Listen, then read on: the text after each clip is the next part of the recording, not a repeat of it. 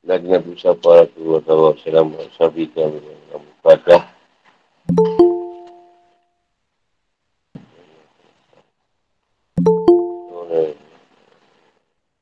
Bismillahirrahmanirrahim Rabbi Sari Sari wa Islami Amni wa Al-Ulisan Menisan yang berkata Amabak Sumpah tak disengaja dan sumpah yang disengajakan serta kafarah Hidayah 49 Tak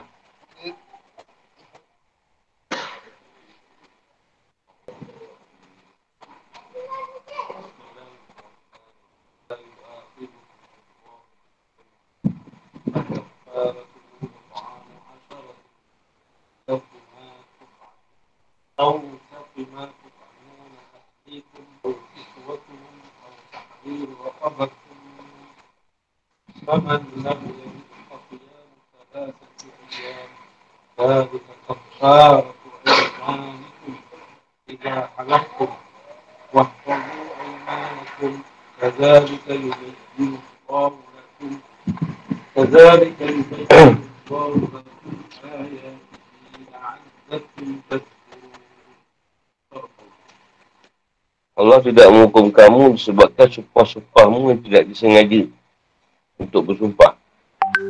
Tapi dia menghukum kamu sebagai sumpah-sumpah yang kamu sengaja, maka kafaratnya denda pelanggaran sumpah. Ialah memberi makan 10 orang miskin. Iaitu dari makanan yang biasa kamu berikan kepada keluargamu. Atau beri mereka pakaian. Atau memerdekakan seorang hamba sahaya. Masyarakat tak mampu melakukannya, maka kafaratnya berpuasalah 3 hari. Itulah kafarat sumpah-sumpahmu bila kamu bersumpah.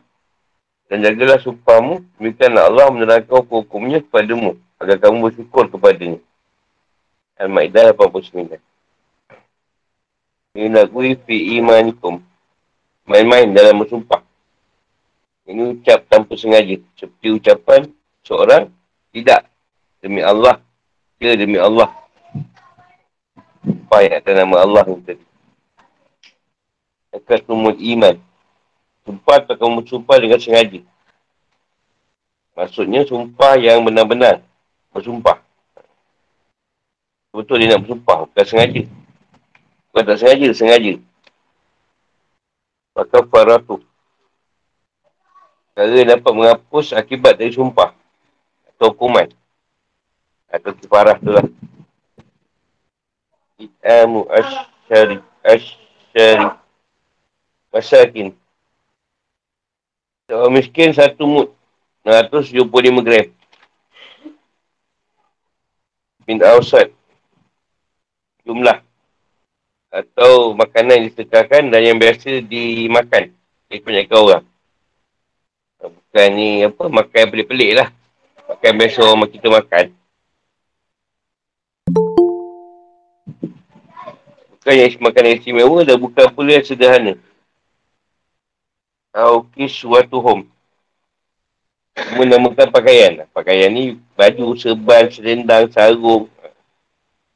Kepada Syafi'i, kafarat tersebut tak cukup diberikan untuk 1 orang miskin. Tapi harus banyak, berbilang. 3 atau lebih. Atau bebaskan seorang hamba. Al-Tahriru Rokobah.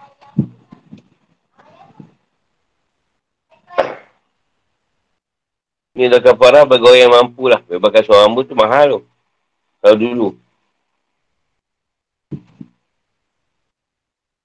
Paman lam yajid.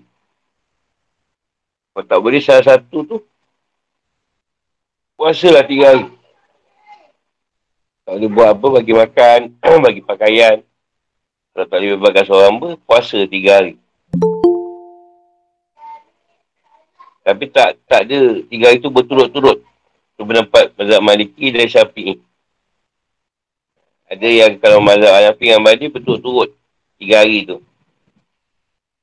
Wa fadzu aimanakum wasyamu salasati ayyamin wataba. Dan kamu melanggar sumpah kamu itu tidak untuk perbuatan baik atau mendamaikan orang lain. Menjelaskan dalam surah Al-Baqarah. Azalika yang dijelaskan pada kalian yang disebut tadi. Ubainullahu lakum ayati. Allah jelaskan kepada kalian hukum syariatnya. La'allakum tashkurun. Supaya kalian bersyukur padanya atas nikmat syariat Islam. Sebab turunnya ayat.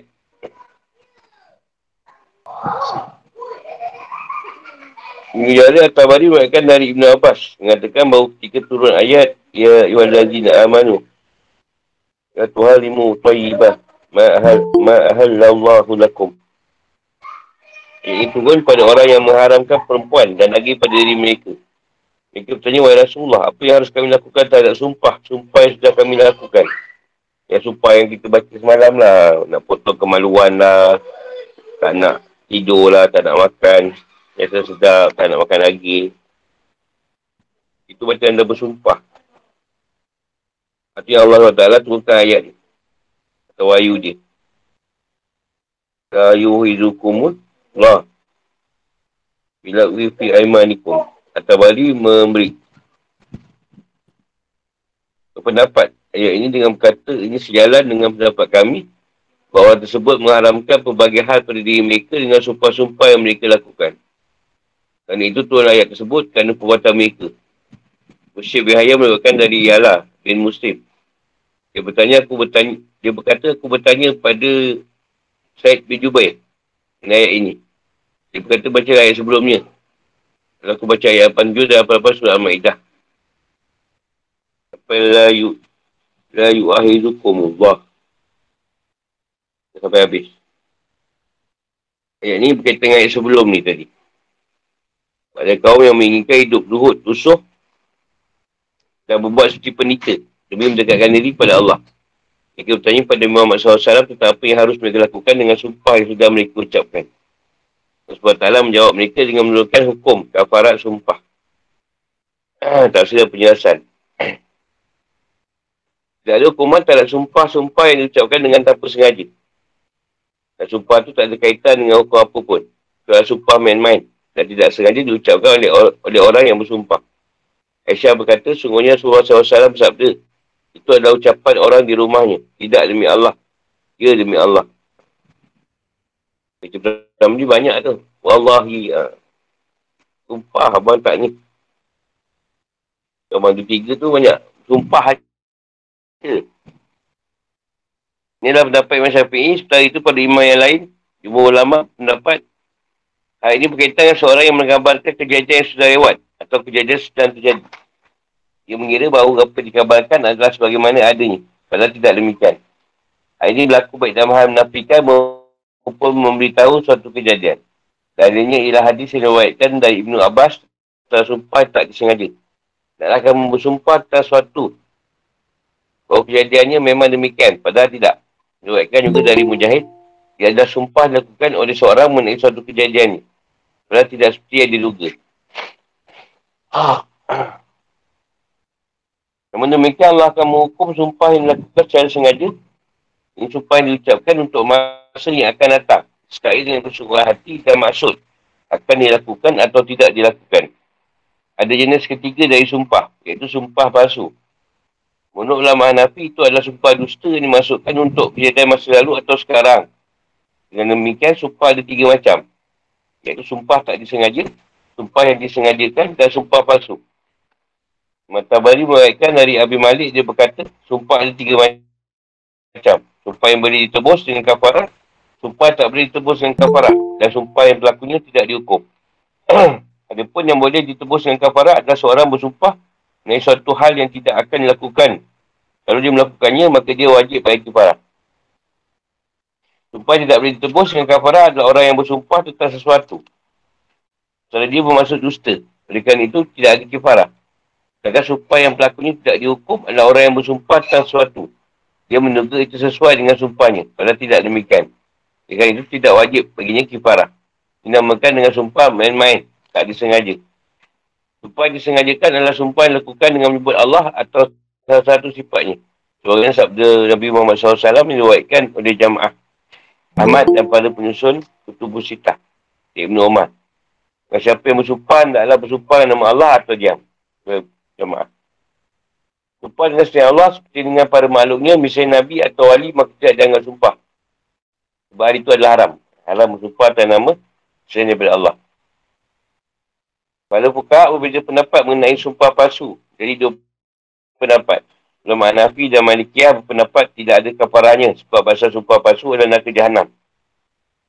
Jadi sumpah palsu ni tidak ada kafarah. Dia neraka terus. Jadi senang lah, tak payah nak bayar denda. Syafi'i dan sekelompok ulama lainnya berpendapat wajib bayar kafarah sebab Allah berfirman. Walakin yu'ahidukum bima akadtumul iman. Macam apa sengaja berdusta dalam sumpahnya dia telah melakukan dosa. Dan itu dia dihukum kerana dia sengaja untuk melakukan dusta saat bersumpah. Allah SWT telah berfirman. Wa kafaratu. Kalangan Hanafi dan Maliki berpendapat bahawa hukuman disebabkan oleh hati seksa di akhirat. Dari firman Allah SWT, sungguhnya orang yang menjualbelikan janji Allah dan sumpah-sumpah mereka dengan harga murah, mereka itu tidak memperoleh bagian di akhirat. Al-Imran 77. Dalam ayatnya Allah menyebut ancaman, tapi tidak menyebut kafarah. Dan sebuah hadis, Nabi SAW juga tidak menyebut kafarah. Diriwayatkan oleh Imam Baihaqi dan Al-Hakim dari Jabir. Rasulullah SAW bersabda, siapa bersumpah di atas mimbarku ini dengan sumpah palsu, maka dia tidak akan menempati tempatnya di neraka. Baihaqi dan Al-Hakim.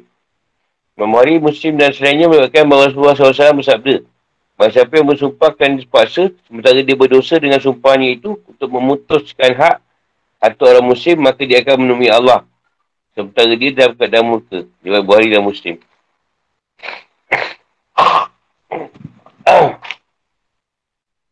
Allah SWT menjelaskan bentuk hukuman terhadap sumpah yang disengajakan. Abu Firman, maka farah tu. Kafarah kerana melanggar sumpah. Melanggar wajib bayar kafarah, baik sengaja, lalai, lupa, salah, tidur, pengsan, gila, maupun dipaksa. Kafarah bagi yang mampu adalah menulis salah satu dari tiga perkara. Jadi beri makan 10 orang miskin.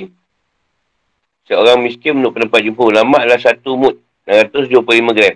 Makanan gandum dari jenis yang pertengahan dan biasa dimakan oleh masyarakat. Bukan yang paling bagus dan tidak pula yang paling buruk. Itu adalah sekali makan yang terdiri roti dan daging. Sesuai pendapat Imam Hasan Basri dan Muhammad bin Sirin yang berkata, cukuplah bagi orang yang melanggar sumpah beri makan sekali yang terdiri dari roti dan daging pada 10 orang miskin. Imam Hanafi menetapkan kalau kafarah tersebut sesuai dengan takaran zakat fitrah, iaitu setengah syar gandum. Kurma, gandum kasar, gandum harus atau senilai dengan barang tersebut. Nilainya adalah 2.751 gram, satu syar. Kafarah tersebut adalah dua kali makan yang mengenyangkan. Makan siang dan makan malam. Ini didasarkan pada ucapan Ali, memberi orang miskin makan siang dan makan malam. Aukiswatuhum, sesuai dengan perbezaan negara dan waktu, sama seperti makanan. Ulama Syafi'i, orang yang melanggar sumpah wajib berikan pakaian dengan kualiti yang sederhana. Seperti jubah, baju, sarung atau serban. Bukanlah mahal sangat dan bukan murah sangat pada setiap orang pakir. Ulama Hanafi tidak membolehkan untuk beri pakaian berupa celana dan surban. Sebab namakan pakaian untuk mereka adalah yang boleh untuk seluruh badan. Dia tak galakkanlah beri boxer. Ni beri benda yang tutup badan kita lah. Yang pakai dalam tu, bukan tu. Tak sesuai. Atau tahriru rokabah. Degangkan budak. Budak, amat tersebut, mestilah seorang mukmin. Dalam kes pembunuhan yang tak disengaja, dalam kes jihad dengan dalil. Maknanya lapas yang bersifat mutlak.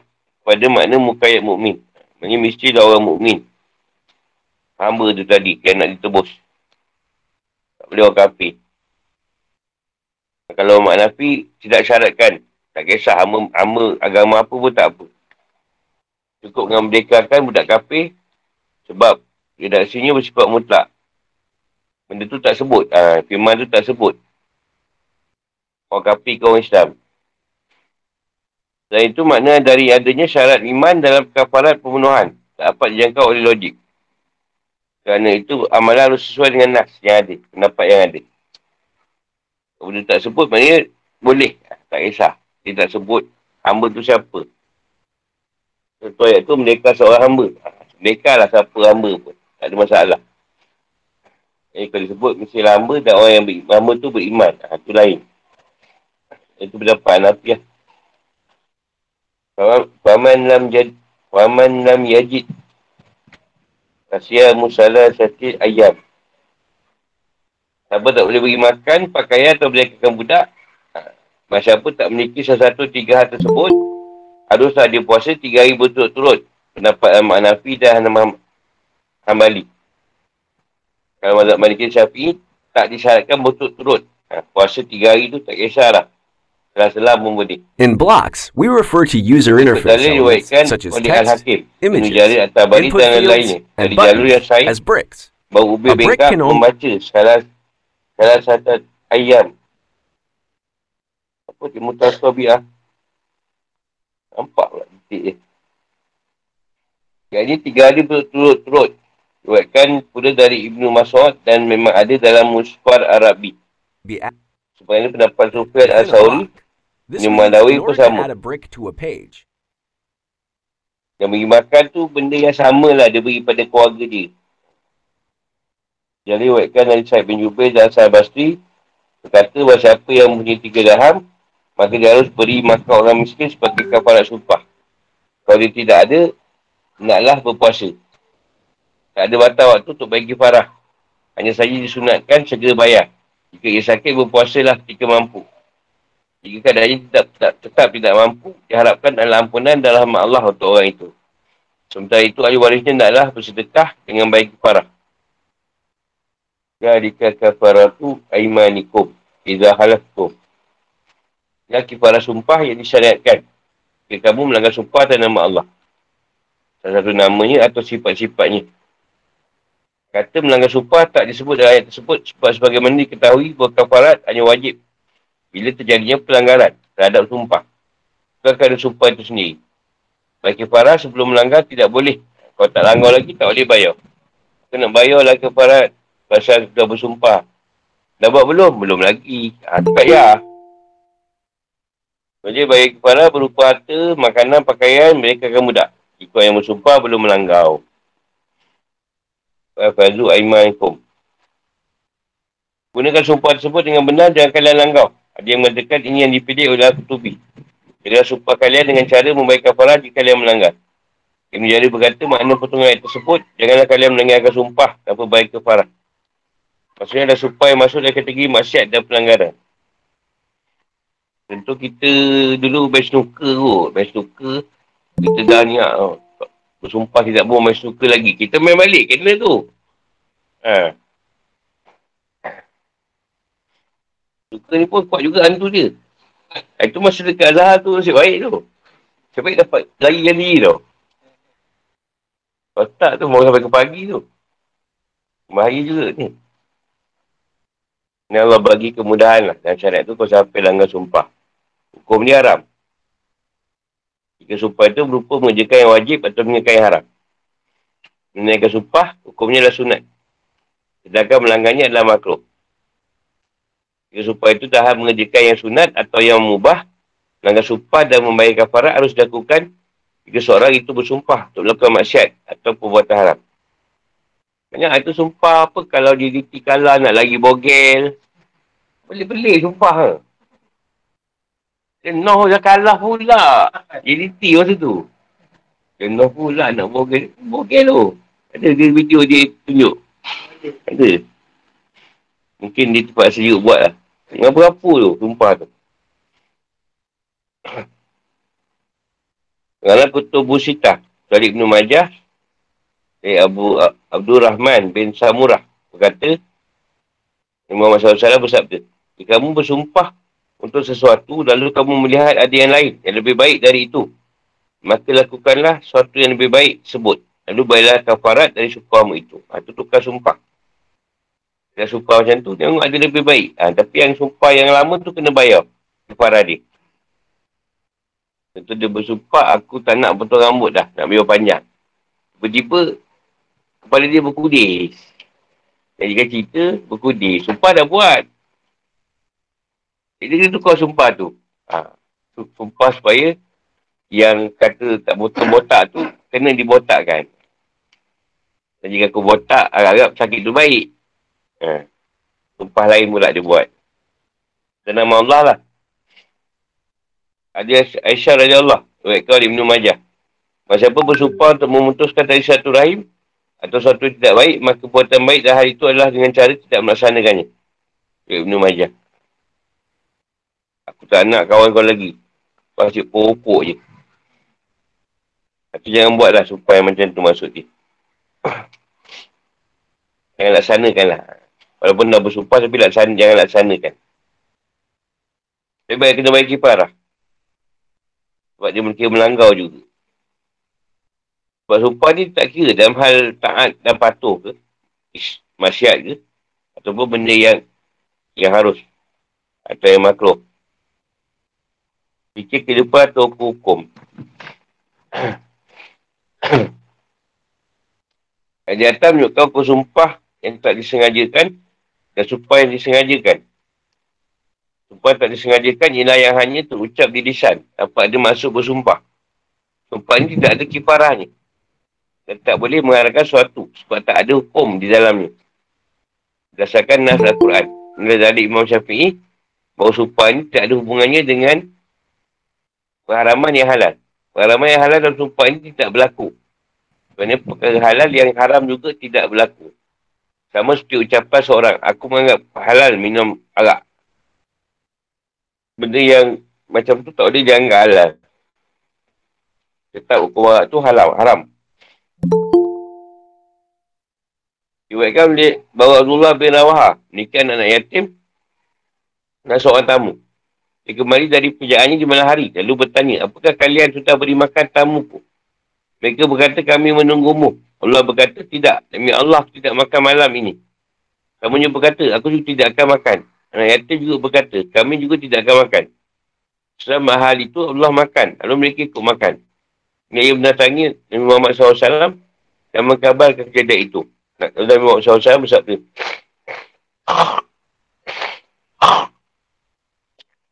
kamu telah mentaati Allah dan berpaling dari syaitan. Lalu turun ayat tersebut. Sumpah syarat Islam dilihat dari perkara yang disumpahi terbagi menjadi 4. 2 sumpah yang mengharuskan kafarah. Ini seorang berkata, demi Allah aku tidak akan melakukannya. Lalu dia melakukannya atau dia mengatakan, demi Allah aku akan melakukan sesuatu. Lalu dia tidak akan melakukannya. Tak ada perbezaan pendapat di antara para ulama' mengenai hukum keduanya. 2 sumpah tidak mengharuskan kafarah. Ini seorang mengatakan, demi Allah aku tak pernah melakukannya. Padahal dia telah melakukannya. Atau dia mengatakan, demi Allah aku telah melakukannya. Padahal dia tidak melakukan. Dua macam sumpah ini diperselisihkan oleh ulama.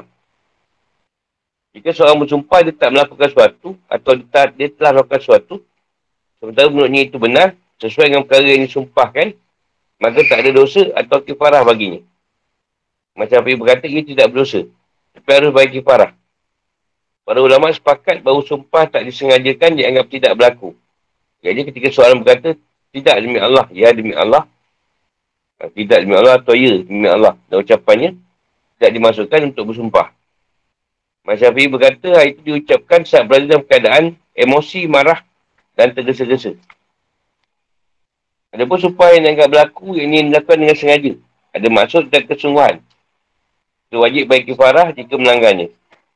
Apakah sumpah palsu termasuk sumpah disengaja atau tidak? Ulama pendapat ia termasuk dalam sumpah makar, yang tipu dan dusta. Dan itu tak anggap, dianggap tidak ada kifarahnya. Yang ada hanyalah dosa. Kerana sabda Nabi Muhammad SAW, sebagaimana diriwayatkan oleh Imam Ahmad At-Tirmizi dari Abu Hurairah. Bahawa siapa bersumpah tentang sesuatu, lalu dia melihat perkara lain yang lebih baik, maka hendaklah dia melakukan yang lebih baik itu dan menebus sumpahnya itu dengan kifarah. Baik Imam Ahmad dan At-Tirmizi. Menunjukkan bahawa kafarah hanya wajib berlaku bagi orang yang bersumpah untuk melakukan sesuatu yang akan datang, tapi dia tak lakukannya. Dan bersumpah tidak melakukan sesuatu di waktu yang akan datang, tapi dia melakukannya. Mas Syafi'i berpendapat bahawa itu adalah sumpah yang disengajakan, sebab ia bersumber dari hati, ditegaskan dengan ucapan dan disandingkan dengan nama Allah SWT. Sumpah ini ada kifarahnya. Nampak pertama lebih kuat kerana hadis yang ada menunjukkan bahawa sumpah diucapkan oleh seorang yang dengan sumpah itu dia boleh mengambil harta haram tanggungannya lebih berat daripada hanya ditebus dengan kafarah. Hadis lain, ketengahan ini adalah hadis Imam Bukhari. Abdullah bin Amr, dia berkata, seorang badui mendatangi Nabi Muhammad SAW lalu bertanya, "Wahai Rasulullah, apa dosa besar itu?" Nabi bersabda, "Menyekutukan Allah." Orang badui bertanya lagi, "Kemudian apa?" Nabi menjawab, "Durhaka kepada kedua orang tua." Orang badui itu bertanya lagi, "Kemudian apa?" Nabi menjawab, "Sumpah palsu." Aku bertanya, "Apa sumpah palsu?" Nabi bersabda, "Sumpah yang digunakan untuk mengambil harta orang Muslim dengan cara berdusta."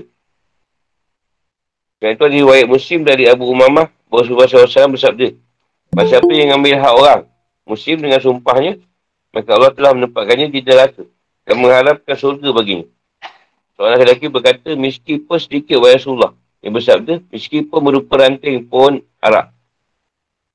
Riwayat Muslim. Yang jadikan sebagai sumpah adalah Allah SWT dengan nama-namanya, seperti Ar-Rahman, yang Maha Penyayang, Ar-Rahim, yang Maha Pengasih, As-Sami, yang Maha Mendengar, Al-Alim, yang Maha Mengetahui, Al-Halim, yang Maha Lembut. Juga nama yang lain serta sifat-sifatnya, seperti kemuliaannya, kekuasaannya, ilmunya, kehendaknya, kesombongannya, keagungannya dan janjinya. Semuanya adalah bentuk sumpah dengan sesuatu yang bersifat kadim dan bukan makhluk. Oleh kerana itu, yang bersumpah dengan sifat-sifatnya pada dasarnya, ia bersumpah dengan zat. Apapun sumpah dengan berkata, "Bihaqillah, biashamatillah, bikudratillah, biilmillah, la amrullahi, aimullahi." Ada perbezaan pendapat kalangan ulama. Imam Malik berkata, semuanya adalah sumpah yang wajibkan kafarah. Imam Syafi'i berkata pada kalimat bihaqillah, jalalillah, alhamatillah, kudwatillah, maksud sumpah jika diniatkan untuk sumpah. Jika ia tidak maksud untuk bersumpah, ia tak masuk dalam sumpah.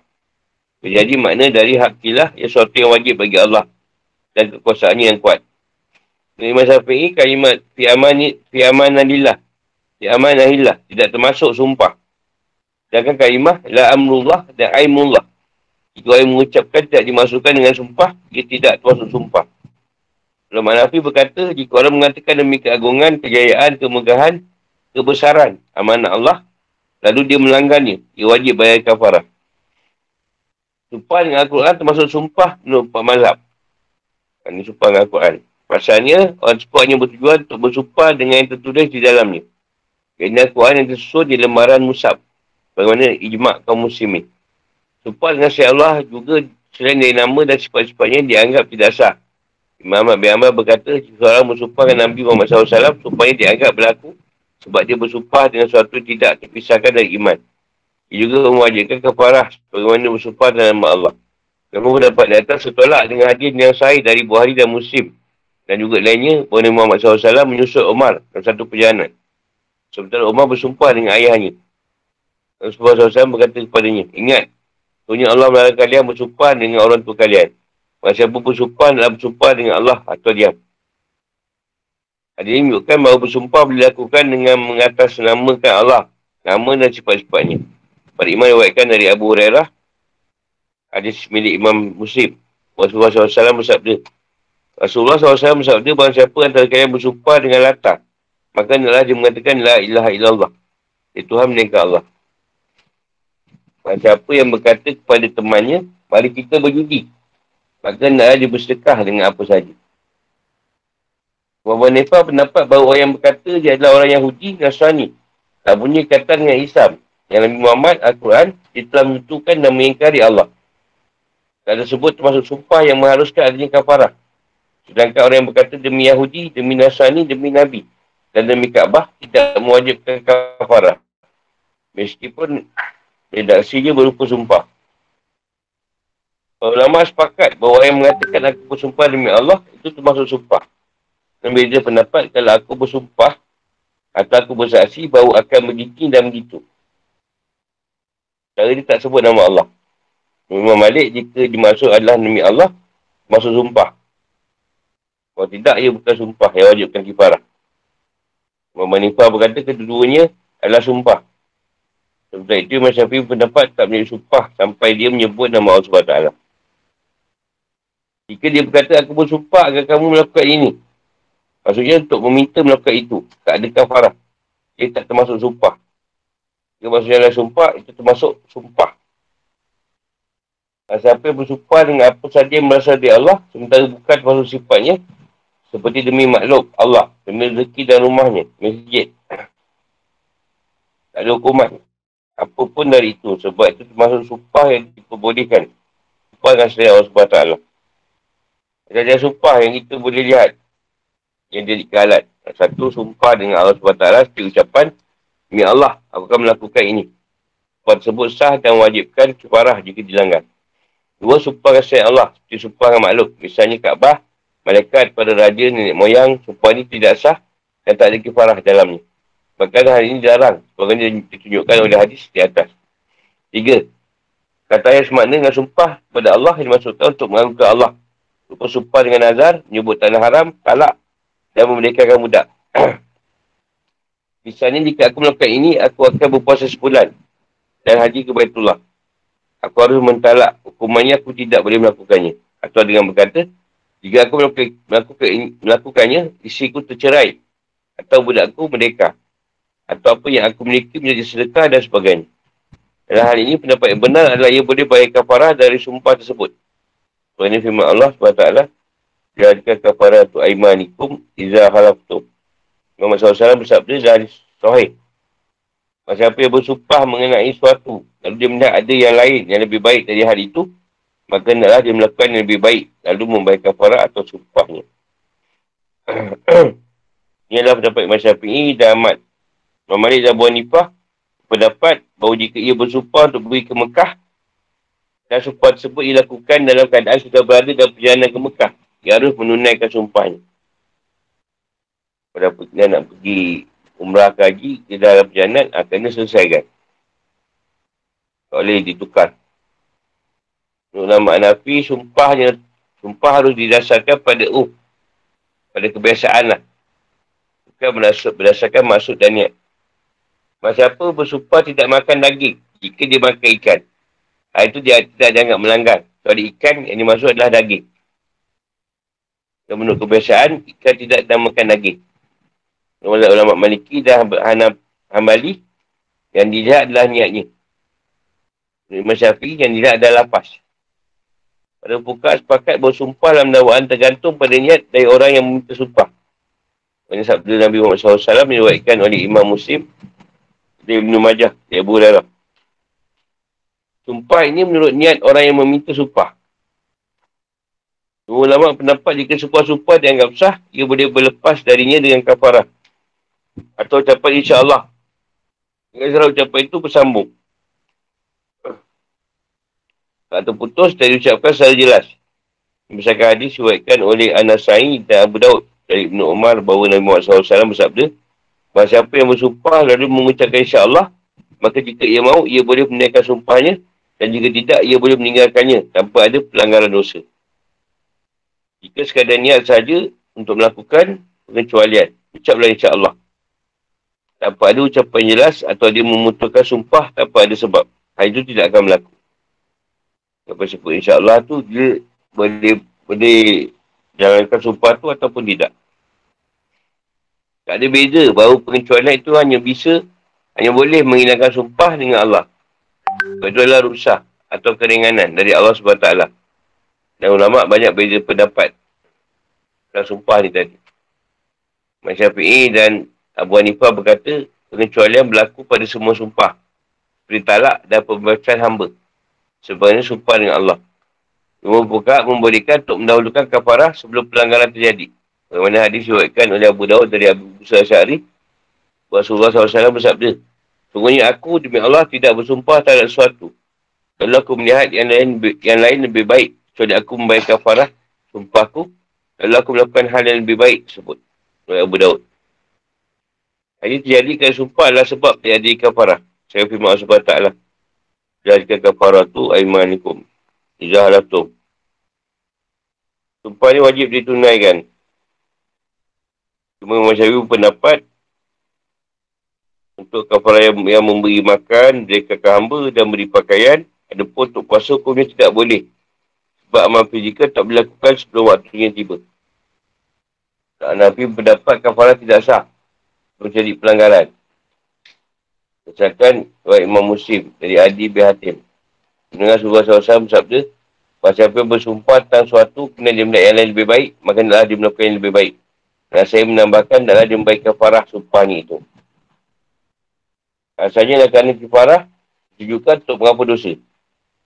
Bagi orang tersebut belum melanggar, tak ada yang perlu dihapus. Kerana itu tak ada maknanya melakukan kafarah sebelum pelanggaran.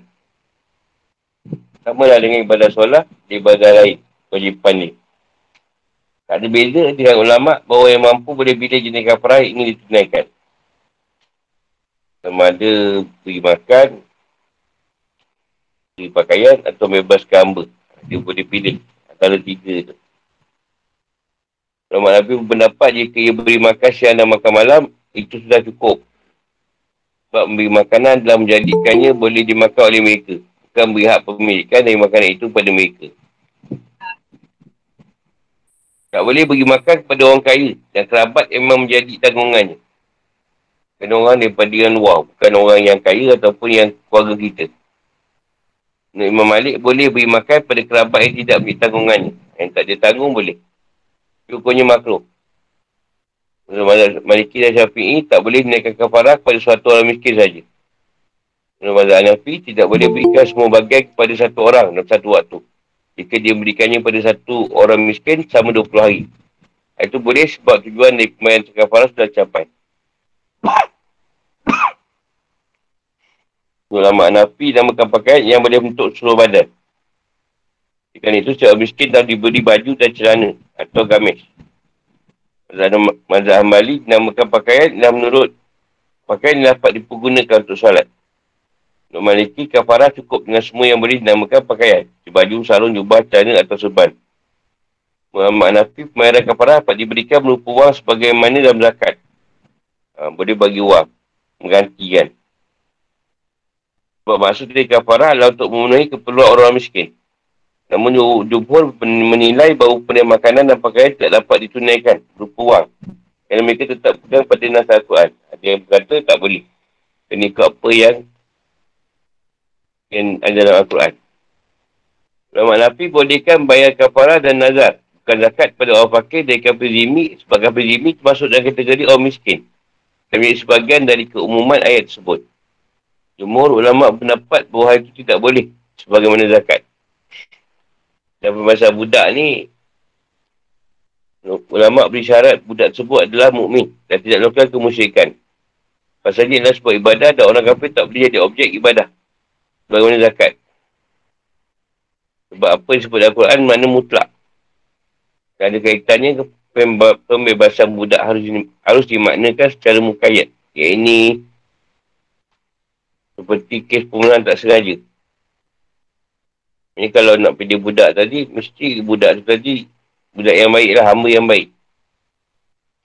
Kalau orang yang bersumpah dia dah meninggal, Masyafi dan Busul berkata, kafarah semua dikeluarkan dari harta pokok mayat. Ini duit daripada harta, duit si mati lah. Dia ambil sepertiga dari hartanya. Sama pendapat Imam Malik dengan syarat ada wasiat dari orang yang meninggal tersebut. Yang kita tahu, dia pernah bersumpah. Kalau tak tahu, kita tak boleh nak buat. Jadi kalau mampu ke tak mampu, tengoklah pada keadaan dia bersumpah. Nak baik kifarah tu macam mana. Siapa yang berbuka pada saat ia sedang berpuasa kerana lupa, Imam Malik ia harus menggantinya. Setelah itu jumpa ulama pandangan bahawa tidak wajib mengganti puasanya. Soalan?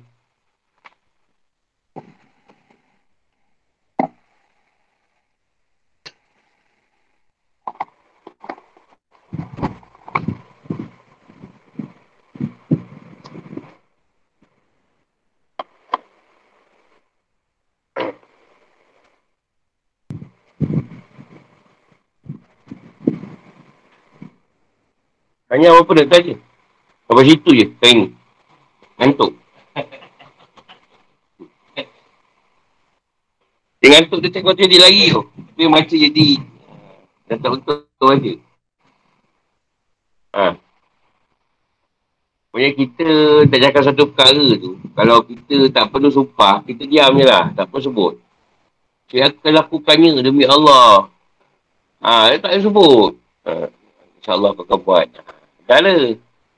Orang Arab dia jenis Wallahi, wadillahi. Dia Nak menunjukkan dia akan buat benda tu tau. Sebab tu kadang tadi galakkan lah. Kau buat je lah, tak payah ni. Tak payah nak bersumpah. Bila bersumpah, masalahnya kau tak buat nanti. Contohlah kita buat salah, buat dosa. Maksudnya kita bertaubat. Bila kita bertaubat je, takut kalau bersumpah, takut kita buat. Kita akan buat balik perkara tu. Jadi kita bertaubat lah. Taubat je. Jangan bersumpah, kau takkan ni. Takkan lagi ni. Apa ni, main je kuda. Lepas tu main juga. Nah, body kan, tak ada buat apa, main balik. Lah. Lepas tu dia tak perlu sumpah pun benda tu. Kalau bersumpah ni, sumpah yang dia tak buat benda tu. Orang kata dia buat. Dia selalu macam tu lah, baru dia ambil sumpah tu. Rasa kalau yang dah faham, tak berani nak bersumpah. Sebab takut tak mampu buat. Contohlah kau kata macam kau nak jumlah. Kau dia pergilah, tak elak. Saya pun sumpah Muhammad.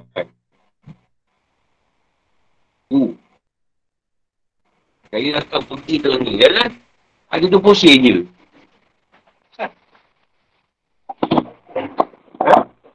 Kau kena kafarah lah. Bayar lah. Bila kita sebut. Sumpah, atas nama Allah kau akan jejak kaki ke sekian lah kereta ke apa kan. Dia ni tunjuk pada cerita yang sebelum ni, yang berapa keluar sahabat tadi nak bersumpah tak nakkan dunia ni, nak potong kemaluan lah, nak jadi orang macam rahib tu.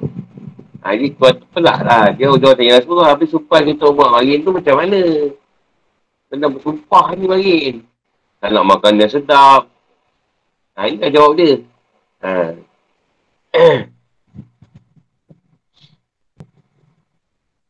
Jadi 10 orang tu tadi kenalah bayar kafarah. Sama ada je orang. Yang 3 dia tu lah. Sama ada bagi makan, pakaian atau bebas hamba.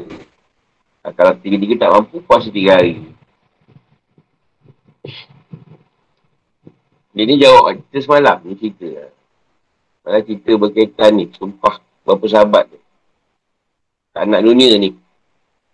Nak jadi macam paderi tu. Tak kahwin. Mengkasihkan diri. Malam ni cerita. Dia tuan jawab lah. Dia tanya Rasulullah. Rasulullah, kami dah bersumpah. Yang tu macam mana? Ada ayat ni turun. Lepas tu dia main dengan sumpah.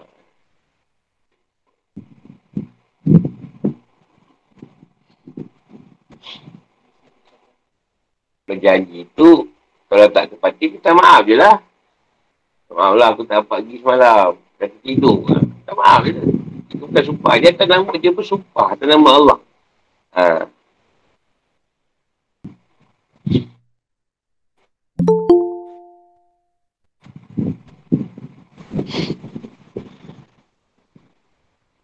Dia dulu kan adalah sumpah yang kejayaan lalu. Kejayaan lalu ni contoh. Dia bersumpah, aku nampak. Aku nampak dia tu buat yang tak elok. Dia lepas lah. Dia nampak.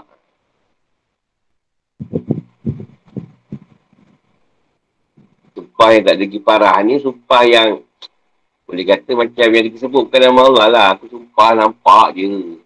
Macam tu lah. Bukan nama Tuhan tadi. Atau sumpah palsu. Sumpah abang. Dah ceraikan dia.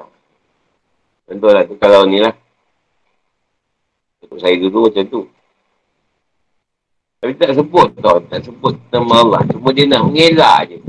Daripada bini pertama dia tu bising. Saya tu selalu lah. Bini banyak. Dia macam dia sumpah. Dia nak bagi orang percaya. Nak mengelak. Dia menjadi perkara yang lebih teruk.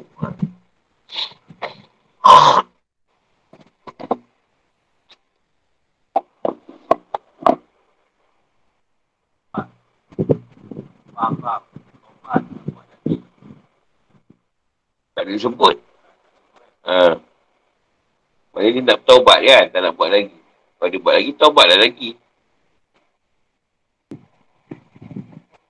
Lepas tu Rasulullah kata, kalau tak payah sumpah dia diam je, tak sebut benda tu, sumpah tu. InsyaAllah saya akan bertaubat. Tak ada. Kenalah insyaAllah. Kena insyaAllah.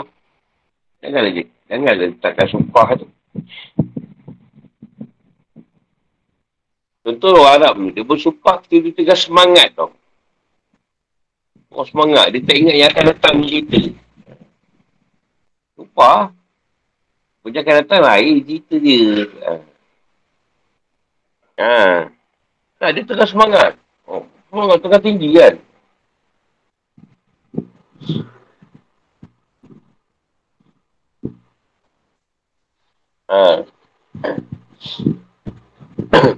Orang Arab.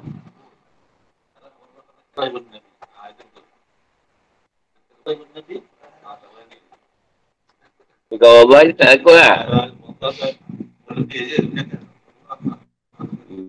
Tapi tak ada Nabi. Tapi saya rasa sumpah ni kebanyakan orang Arab. Orang kita tak ada sangat sumpah-sumpah ni. Tak berani.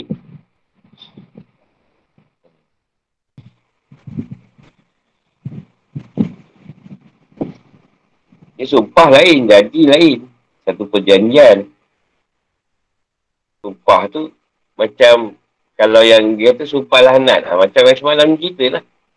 Bila Nabi Daud sumpah satu kaum Yahudi tu. Jadi Nabi Isa pun kutuk satu kaum dia tu. Jadi dia babi. Tu lebih kurang kalau sumpah lahanat lah tu. Kutukkan lah. Tegil sangat. Tak dengar cakap.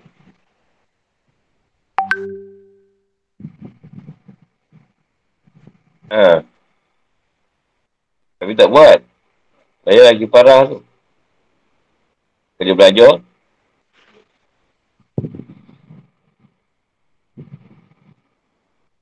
Orang Melayu takut. Kita bersumpah. Sebab tu bila kita buat satu perkara, kita dia buat suatu sumpah lah.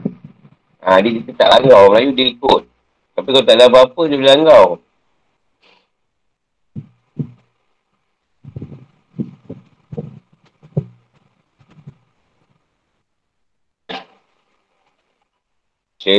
Contoh dia kata, saya bersumpah akan membuat open house pada raya kali ni. Sebab dia kata 2 tahun lepas. Kalau tak buat, kena tu. Tak sebab tu dia kata, insyaAllah. InsyaAllah, kalau tak ada apa-apa, kan saya tak buat. Saya ada sumpah-sumpah. Sampai tak bersumpah pula, dah buat open house je pun. Makan datang mihun juga. Lepas mihun tu tak telur je. Ayam pun tak ada. Tapi dia cakap sumpah tu macam makan dapih.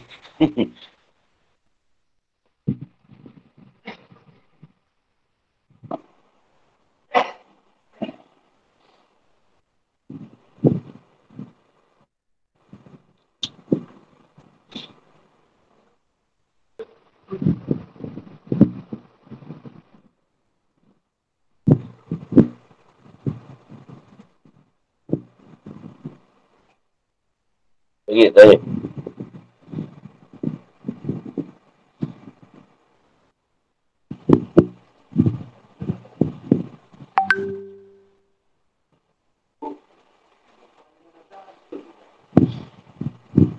Nazar tu, Al-Biqwa. Sebab tu banyak orang kalau nazar dia tak buat. Lagi parah dengan benda lain. Supaya sampai kita ingat nazar tu balik. Ada orang dia nazar, dia tak buat. Dia biasa dia kena. Kena kita sakit.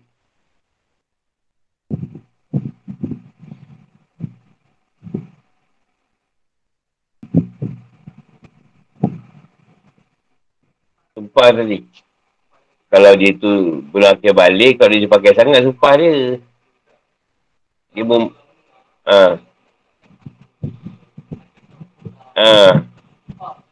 Tak isap. Tu macam sumpah palsu lah kita kata. Dia tak tahu hukum. Dia tak tahu hukum.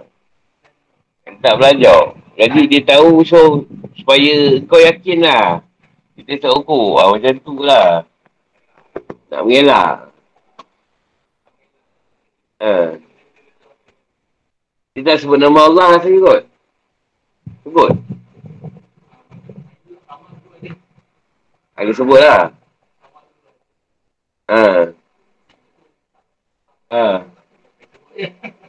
Tapi tak buat. Memang buat.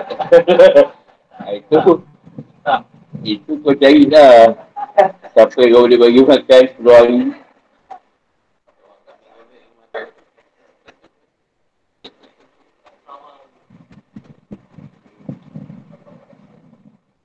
Boleh juga kalau kita ada satu orang kita kenal yang susah, kita boleh bagi dia 10 kali makan. Kita seorang yang susah, bagi dia 10 kali makan. Kalau ada pendapat dia boleh bagi duit. Dengan duit. Nak bagi asal RM20 je. Ataupun bagikan RM200 kat dia kan. Untuk 10 hari makan. Semua boleh. Sebab kau buat lah. Kalau tak buat tak kena. Sebab ada nama Allah kat situ. Dia cakap tadi, boleh bayar tu. Tadi dengan harta syubati. 3/4 ambil.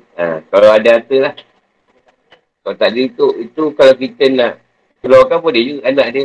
Tapi tak digalak, tak dipaksa lah.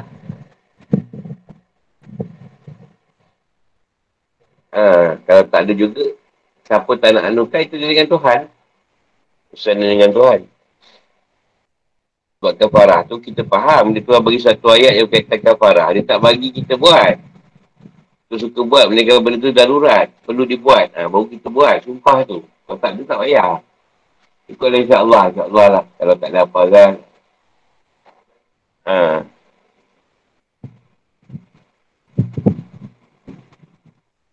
Tapi saya rasa ayat ni lebih kepada bahasa Arab lah. Daripada bahasa tu. Bahasa tu memang dia punya pegangan tu lain sikit.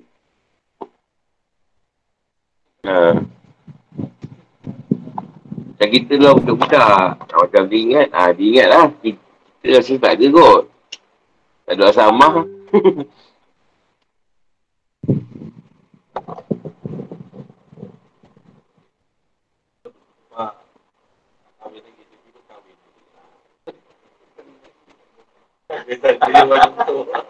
Macam dia yang dia. Asyik baik kau tak dengar tu. Kalau kan dengar ni, dia modal tu. Sebab dia terlelap sekejap.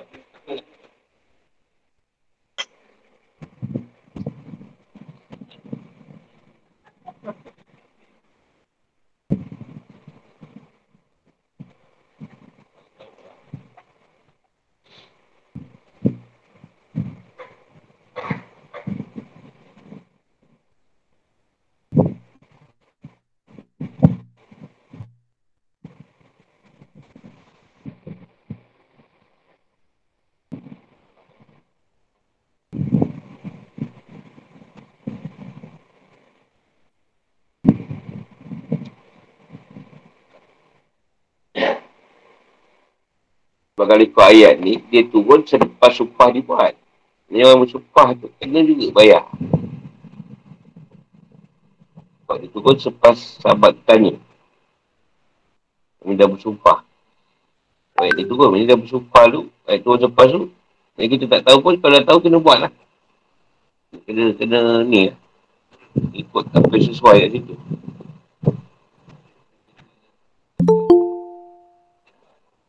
Yelah. Tapi dia bawa sumpah lah. Sumpah. Kena keparah. Nazan kalau ada benda tu. Macam tadi lah Nazan nak lagi bogel kan kena madrasah. Kalau Malaysia menang. Kalau Malaysia masuk World Cup. Tak sesuai kan. Boleh tukar Nazan tu. Lepas sebab dia takkan nak buat. Benda tu. Bayar lah.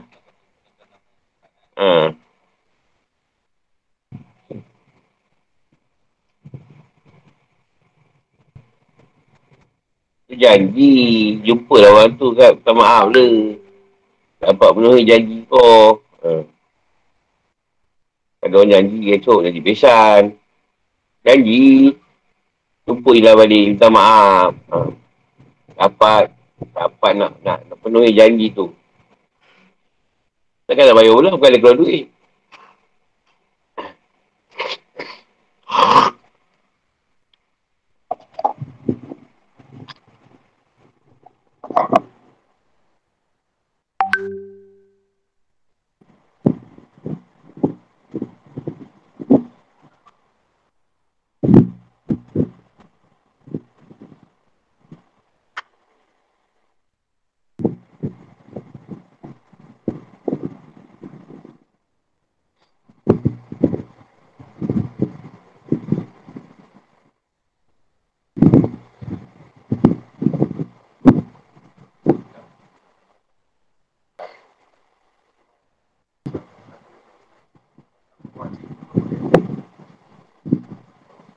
Orang Yesus siapa? Atok Amin. Dah lah benda macam gigi-gigi juga sikit. Sama Megah kan? Sampai situ tu. InsyaAllah sambung orang Yesus. Assalamualaikum warahmatullahi wabarakatuh.